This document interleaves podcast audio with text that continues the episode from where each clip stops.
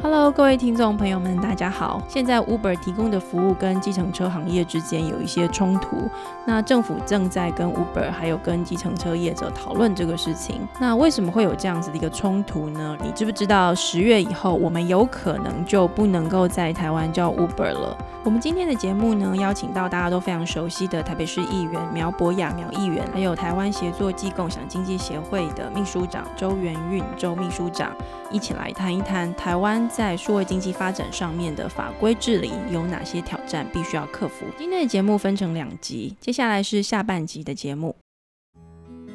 从协会目前看到，就是说你们平台上其实很多种业者嘛。我们刚刚举的交通服务，然后 Airbnb 是比较属于这个租房的服务。我知道还有很多，比如说像跑腿的这种，或者是说，就我知道杰克邦也是你们的会员嘛，对，就帮忙跑腿啊、送东西啊等等这种服务的业者其实很多。那大家面对的问题其实都不太一样。那刚刚阿苗有提到，就是说外部性的问题是企业它作为一个服务提供者，它要解决的这些，不管是安全啊、保险啊、税负的部分，协会现在。的这些会员们面对这些问题的基本的态度大概是什么样？其实我们刚刚看到阿苗刚举的这些例子啊，它其实就反映出来说，政府它在一个面对新的形态的业种出现的时候，它应该要采取什么样的管制方式？那目前我们观察到，它当然是呃，只能说他现在用的方式是比较偷懒的，因为他就是用。呃，既有业者是用什么标准，你就是用什么标准，而不是进入到阿苗刚刚讲的这些细节性的讨论。就是说，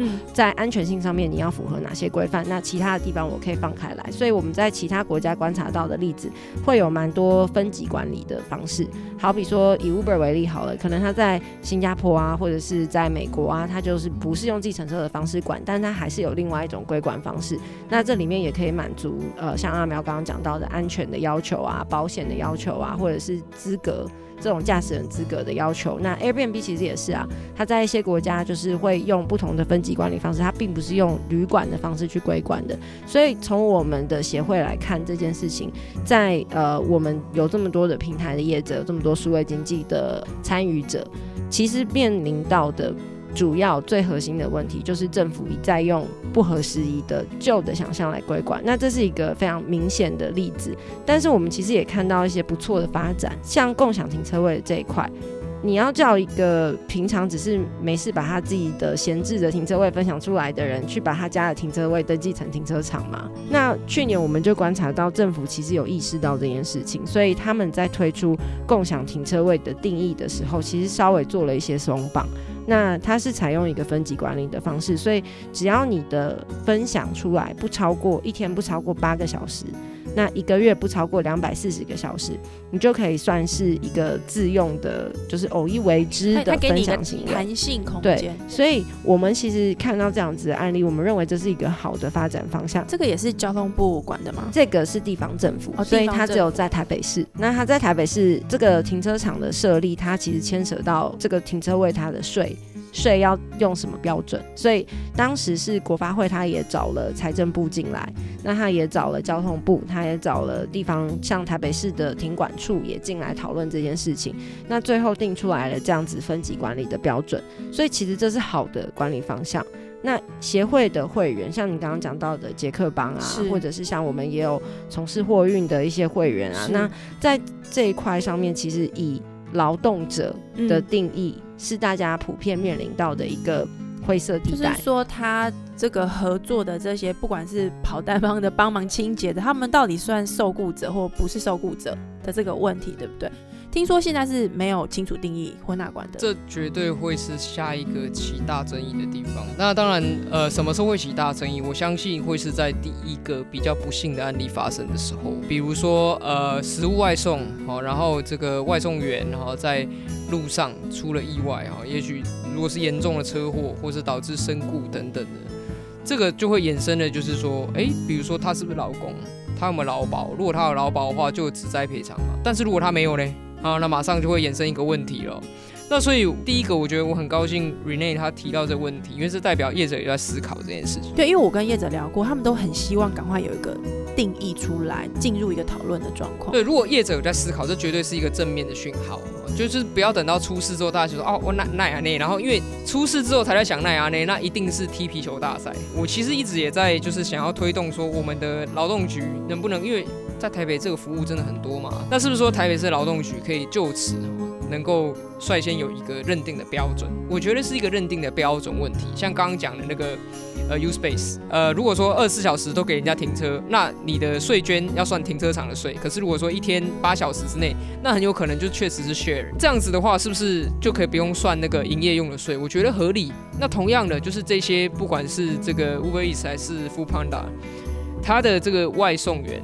到底真的是如同一开始所想象的偶一为之啦？上下班的途中我去给他送。所以第一个我们在劳动法上认定有没有牢固关系的标准是有没有指挥监督关系。如果你对他有指挥监督的权限的话，那你就很有可能确实是他法律定义上面的雇主。第二个就是，诶，我们做这个工作到底是以完成一定工作的成果。为目标，还是说在这段时间里面，你听我指挥监督为目标？这是过去我们民法上分辨就是雇佣跟承揽和委任的一个标准。可是呢，这种实物外送哦，它采所谓的灰色地带，就是它有承揽的特色啊。接了单子之后，你就是帮我把这个食物从 A 点送到 B 点，就是这样。可是它也有指挥监督的特色，而且它有时间，你多久时间之内给我送到？所以在这情况下，到底算是承揽还是雇佣？对业者有利，他一定会说承揽。为什么？因为承揽的话，他是一个什么下包商，不用帮你保劳健保。但是这这件事情会被很多人诟病，也有很多人是每天就是非常十几个小时就在送这个外送啊，他根本就实际上是等于送你指挥监督员工，那你怎么可以逃避这个责任？所以我会觉得一个也许几个比较合理的判准呢，就是第一个他每天做多久，第二个就是他的钱是怎么算的。他到底是论件计酬，还是有一个底薪，然后你这个多多弄几件，你就多加一点，这个都会不一样。因为一旦认定成是劳动牢固关系的话，那就有最低工资的问题。那对业者来说，他会觉得哎奇怪，那个呃，到底他当然一定会经历一个很痛苦的，就是说我到底要怎么样去规范我的司机们，怎么样接案子。但是我觉得这是一个。讨论后可解决的问题，它不是无解。真的，主管机关要跟业者提早坐下来谈，因为我相信业者。他也绝对不是说永远不肯就范，你只要没有侵害到他的核心竞争力，其实他是可以被管。但这个事情现在在发展上，比如我们以台北市为例的话，这是有机会在台北市议会透过像阿苗从议员的角色来推动呢。因为我我知道台北市其实相对来说，因为很多的服务都集中在这里，所以他很快就会面临到这样的挑战。那如果说呃市政府，我们刚刚讲公务员，他有个特质在嘛，我们去期待他的话，可能我们就会期待说这个民意机关也许可以扮演一个角色。你你看一下市机会现在的角色可以做到什么？我觉得比较可以做到的事情是说，我们可以去敦请我们的劳动局。针对这个事情，赶快做出一个他自己的解释。可是劳动局当然还会说啊，我还是想听中央的，因为全国要统一什么什么。这他他也有可能这样讲。但是我们的职权内还是可以去问劳动局说，哎，我们很多的这个外送员跟业者，其实他们都搞不清楚他们彼此之间什么关系。对你提到一个东西，是我还特别去请教我们律师哦，就是说，呃，特别是直辖市哦，因为在直辖市的这个地方制度法里面，它有特别有讲，我觉得在宪法这个规范的范畴之内，其实地方。直辖市可以从他的这个经营跟管理这个权责去看，当他发现有必要必须处理，而中央未处理的时候，其实直辖市地方政府它是有呃足够的权限去先做一些规管上面的认定跟发展。没错，而且这一段看起来市议会是有蛮蛮不错的一个空间跟角色可以发展。只要不抵触中央的母法，基本上地方政府可以做他任何想做的事。比如说，为什么我们可以有共享运具自治条例呢？就是因为中央还没有任何的母法在讲这件事。是吗？那所以对于这种所谓外送员他的牢固关系这一点，其实我觉得我们也是有机会去弄一个认定标，因为我们讲的外送员其实跟过去我们谈的外送员是不一样。是过去外送员你是受雇在披萨店或便当店，其实你大多数时间都是在那，对，你就在店里面等人家指派送东西。对，所以这个很明确，这一定是牢固关系。那可是以这种现在所谓的像是 Uber Eats 这种东西的话。有些人他真的就是偶一为之啊，但是有些人他真的就是一直在做，所以如何的，就是去分辨出这两种性质，然后给予一个差别化的认定，我觉得是必要的。那我我想要问一下雨内，如果从协会的角度看，我们现在在提到这个雇佣关系的这个问题哦，协会呃可能会扮演什么样的角色来跟业者合作，协助业者可以跟，比如假设今天台北市政府他真的想要处理，呃，我们说这个劳动局他真的想要开始讨论的话，协会可能可以扮演的角色大概是？其实我们一直在讲。新的平台经济的出现，或者是数位经济的出现，它最需要的是什么？是政府跟政府的部门跟部门之间跨部门的沟通跟协调。是，如果这件事情最后只落到劳动部的身上的话，那我们甚至可以期待会有一个结论，就是你们全部都是雇佣关系，因为他会用一个最严格对最严格的标准来看待所有的这些新形态的东西。那第一步，我们一定是建议要有跨部会的沟通。是，那我们认为，其实，在过去从协会在跟中央政府沟通的经验里面，像国发会其实一直扮演了这个居中协调的角色。那从我们协会这边，其实我们从二零一八年就开始收集各行各业的会员碰到的一些困难，那也呃归纳出来，像我刚刚讲的这个。这个呃劳动者的这个定义，其实它就是一个大家普遍不只是美食外送，包括像我们刚刚讲那个跑腿啊，或者是清洁啊这些，它都会面临到类似的问题。那以美食外送，大家觉得是比较呃现在比较多人在讨论的，那是因为第一个是使用美食外送的人非常的多，然后第二个是在传统的这个呃货运业，它本来就。没有很严格的去定义说这些外送员对对不对？它原本就没有这样子的定义，所以其实这一块它问题相对会是比较多的。那从协会的角度来看，其实我们一直就是扮演了一个搭建出来这个平台，让大家可以来沟通。所以我们也希望接下来就是在讨论相关的这些法规的定义啊，或者是说要符合哪些条件，我们怎么来看待这一批斜杠青年或者不是青年，他最终一定会需要大家一起坐下来讨论的。不是刚刚宇内提的一个问题，我我想要请教阿苗，就是说，嗯。我我们其实，在很多这种新形态的服务上面，有跨部会的这些，不管是中央或地方层级的沟通，其实是重要的。可是我们在食物上面也看到，其实各个部分，你就算把它全部都抠来，大家的概念还是一样啊。我我们是不是缺乏一个？我不晓得是中央或地方了，或者两个都要。就是说，我们是不是需要一个关于这种数位科技造成的这种？经济服务变迁、商业模式变迁的这样的一个，我们说一个集中式的一个，或是新的部会来来面对这样的问题，你你的看法是什么？这里我想要谈一个呃，看似无关，但是我觉得实际上蛮本质性的问题。我们台湾的政府哦，在依法治国、用法律来治理这个国家的方面，其实还有很大的。进步的空间。可是我每天看新闻，大家都说我们依法行政。没有那个依法行政是相当机械性的，就是哦，法律定出来了，然后我就解释解释，然后叫大家去按表操课。但我讲的是用法律来治理，也就是说，我常举一个例子哈，像是很多藤蔓类的植物，比如葡萄好了，它要生长，它怎么生长？你绝对不是任它在地上嘛，你要搭好一个架子，好让它顺着那个架子去爬。那你的架子搭的好，那大家都有爬的空间的时候，你这个会长得不错。但是如果你架子搭的歪七扭八，搭的不好的时候，那可能就是不同猪之间会互相抢养分啊，怎么样就乱七八糟。而民主国家的那个架子是什么？就是法律。但是台湾有一个呃比较困难的地方是在于说，我们的法治专业人才，我讲的法治是制度的治，就是对于法律这一门工具、这个技术有了解的人。他在政府里面并没有恰当的发挥他应该发挥的角色，不是人才太少，不是人才太少问题，因为其实我们这个公务员考上法制类科的都是卧虎藏龙啊，很多人甚至是考上律师之后，因为他想当公务员比较稳定，所以他才去考。可是这些法制人员，当他进入到政府部门的时候，他很多时候只是被当成，比如说政风。看你有没有图利，看你有没有不法，就是纠察队的概念。对，就是帮你纠察说哦，看有没有违反现行法律。可是他没有发挥一个所谓的建构新的法律制度，去发想一个新的治理方式的这个功能。那通常这个东西在国外哈，可能会有个专责的部会，比如说在美国就是司法部。这个司法部呢，它除了就是看哪里有违法之外，它还是政府的法律顾问。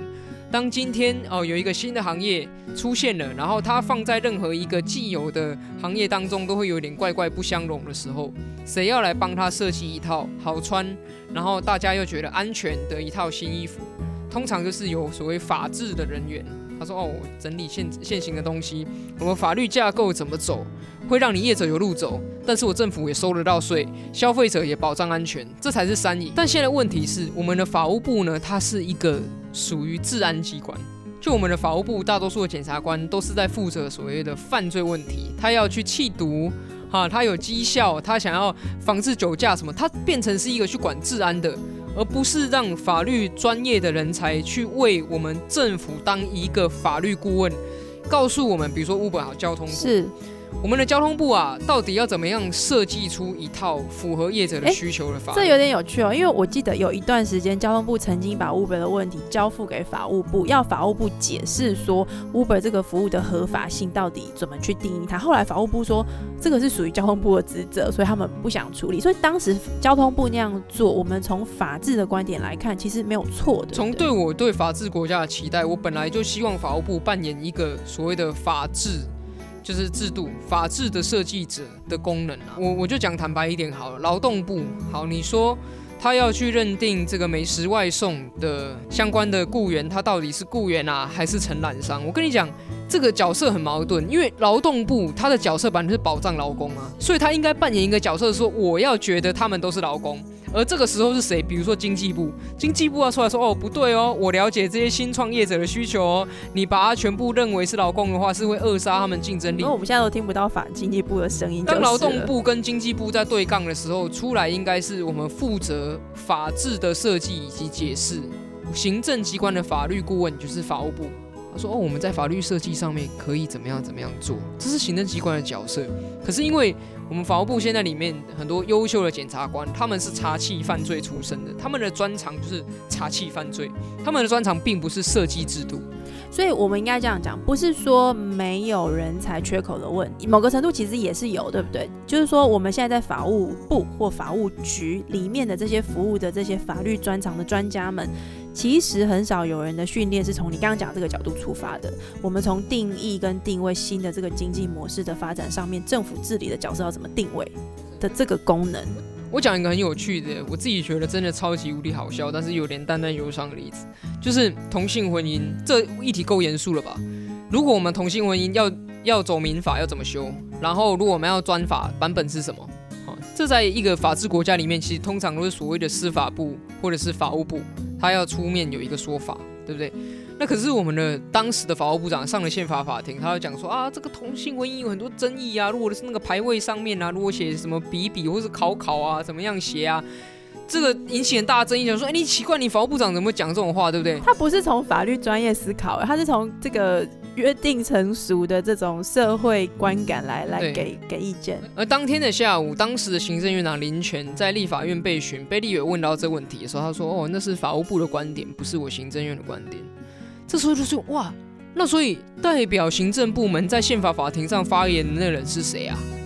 这是一个路过拉北还是什么东西的吗？他不是应该是行政机关的代表？就这显示我们政府里面其实没有一个所谓能够代表。”行政部门就是英文是 administration，没有办法代表行政部门法律意见的单位。像刚讲的，不管是美食外送的外送员的定位问题，或者是说我们如何的去设计 Uber 的这个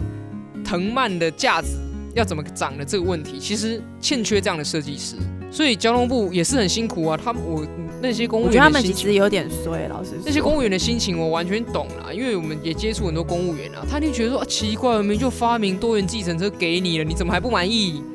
但是哎，不好意思，因为你就是真的是挂一漏万。你没有处理到费率问题，是。然后从 Uber 的角度讲也很委屈，因为它的核心竞争力就是浮动费率，但是这件事情又讲不通。这样，从 Uber 的角度讲，那他可能觉得说外界想说啊，你已经要到很多啦，那你怎么不将就一下，对不对？那从计程车司机角度讲，奇怪，政府都给你开了一个后门了，你后门硬不走，你到底想怎样？所以这个冲突还是没有解决。那未来可以预期的啦，可以预期的方面是关于这个美食外送外送员的定位，劳动部一定会两面不是人，因为现在就是说。哦，要怎么定位？你劳动部自己去解释。那劳动部站在他保障劳工的天职，他应该要认定他们都是受雇者。我我们现在劳动部部长是谁啊？呃，阿春徐明春。好，那个阿春部长要小心喽。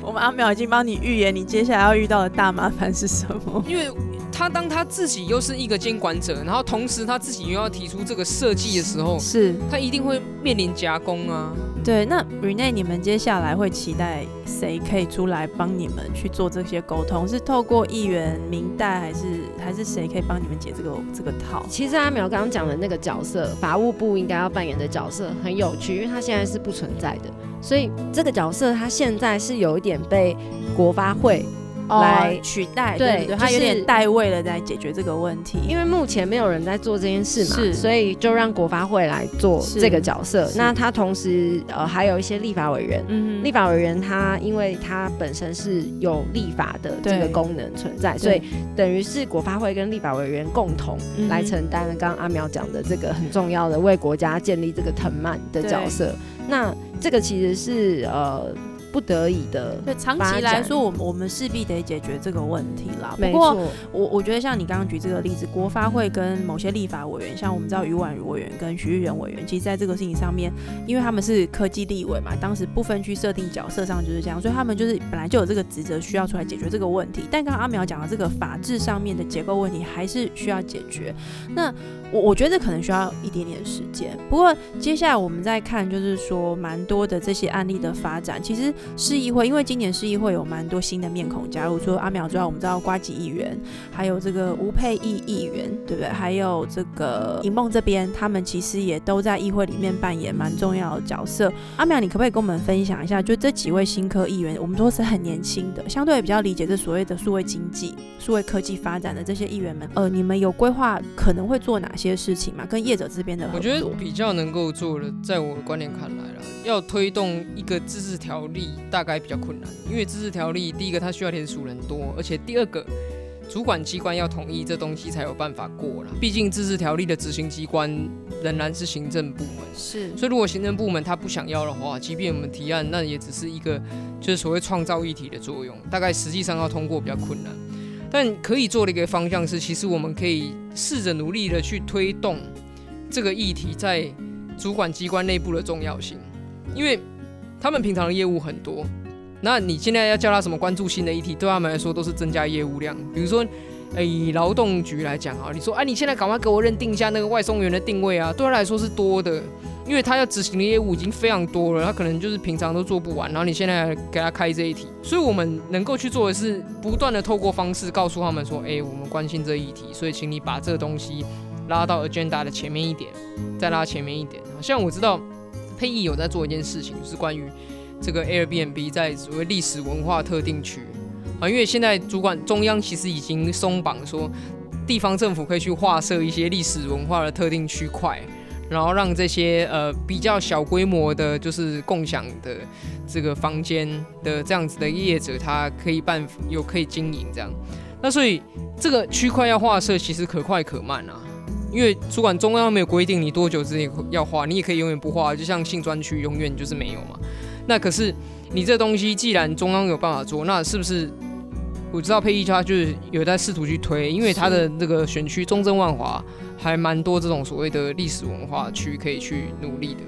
那比如说像像我的话，我比较关注劳动的议题嘛，是。那我我也是会觉得说，就是外送员。的定位这件事情，可能要及早。所以这个其实接下来跟协会这边有蛮多可以一起讨论跟合作的空间。嗯，我觉得这个东西是三方，嗯哼，就是业者是一方，然后其实外送员是一方，是主管机关是一方。我觉得我的角色比较像是说，推动主管机关去注意这个议题，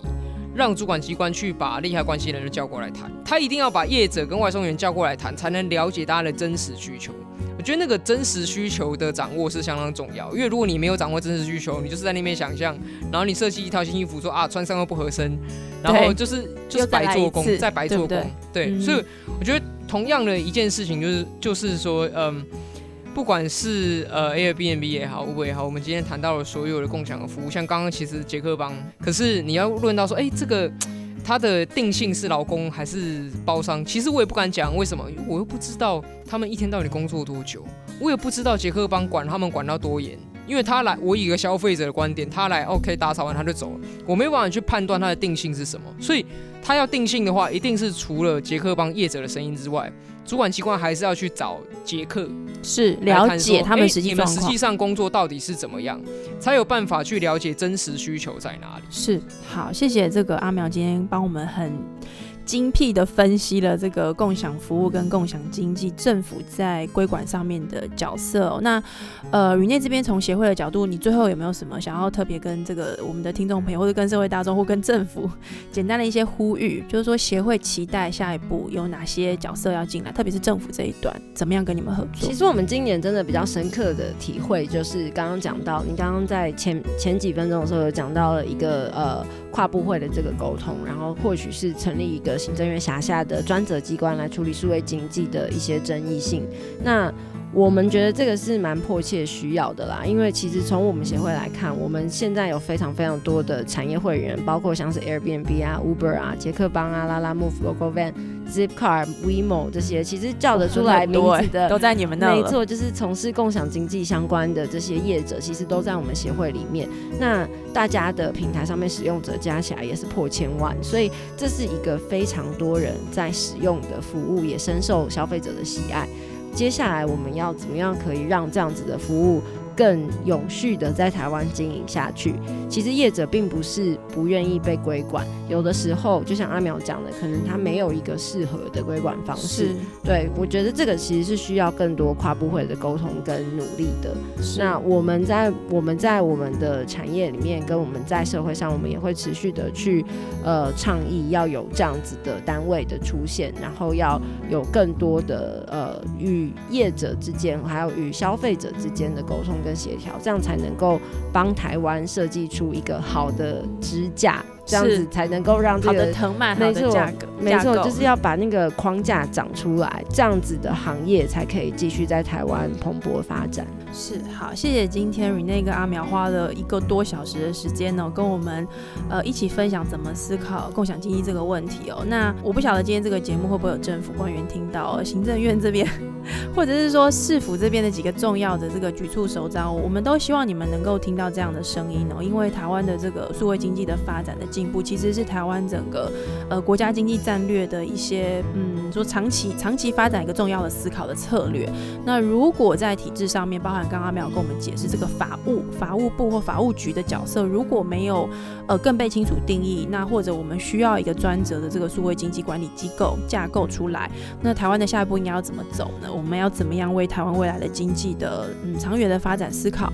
呃，希望今天的节目可以给大家带来一些不错的启发。谢谢大家的时间，那我们也谢谢阿苗，谢谢 Rene。